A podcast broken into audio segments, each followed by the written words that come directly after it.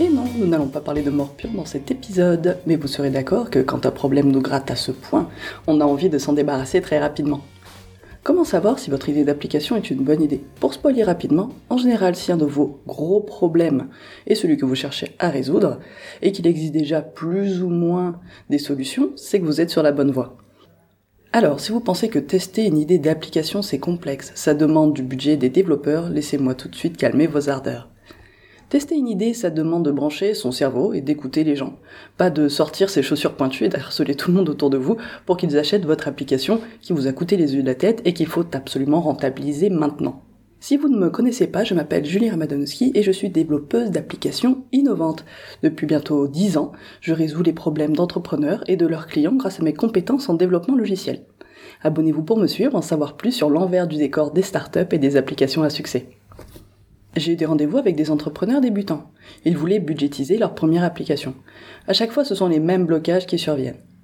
J'ai pour habitude de prendre des notes sous forme de dessins, des schémas, de tracer les flux d'informations, les arbres de décision et les transactions monétaires.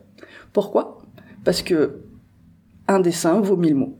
Dans ma tête, je conçois la base de données, j'imagine l'implémentation de divers services et dimensionne le serveur dont j'aurai besoin. Je chiffre ainsi la complexité, ce qui me permet de budgétiser à la louche un projet. De plus, c'est un support parfait pour discuter et mettre à l'épreuve certains concepts de l'innovateur en face de moi. On discute de son business model que je vais devoir implanter. Qu'est-ce que résout mieux que les autres son application et pourquoi elle est idéale pour ses utilisateurs? Et donc très souvent, mon dessin ressemble à un amas d'une dizaine de priorités où tout se croise, se mélange, les frontières sont floues, et souvent la façon de se rémunérer n'existe pas. Ces entrepreneurs sont prêts à se sacrifier pendant des années pour résoudre leurs problèmes et celui des autres. Ils misent tout sur le succès futur sans construire aujourd'hui les bases de leur réussite. Ça peut paraître dur, mais ce qui se passe, c'est qu'ils ont une idée et n'ont jamais eu l'idée de la tester pour de vrai.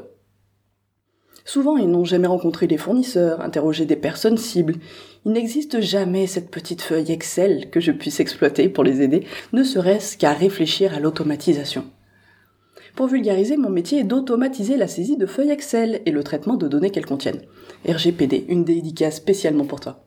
À partir de cela, je programme des emails, envoie des notifications, génère des PDF, demande à la banque d'encaisser et tout un tas d'autres choses. Dans ces rendez-vous, je cherche à comprendre le fonctionnement de votre business model, les valeurs ajoutées à mettre en avant pour rendre vos utilisateurs heureux.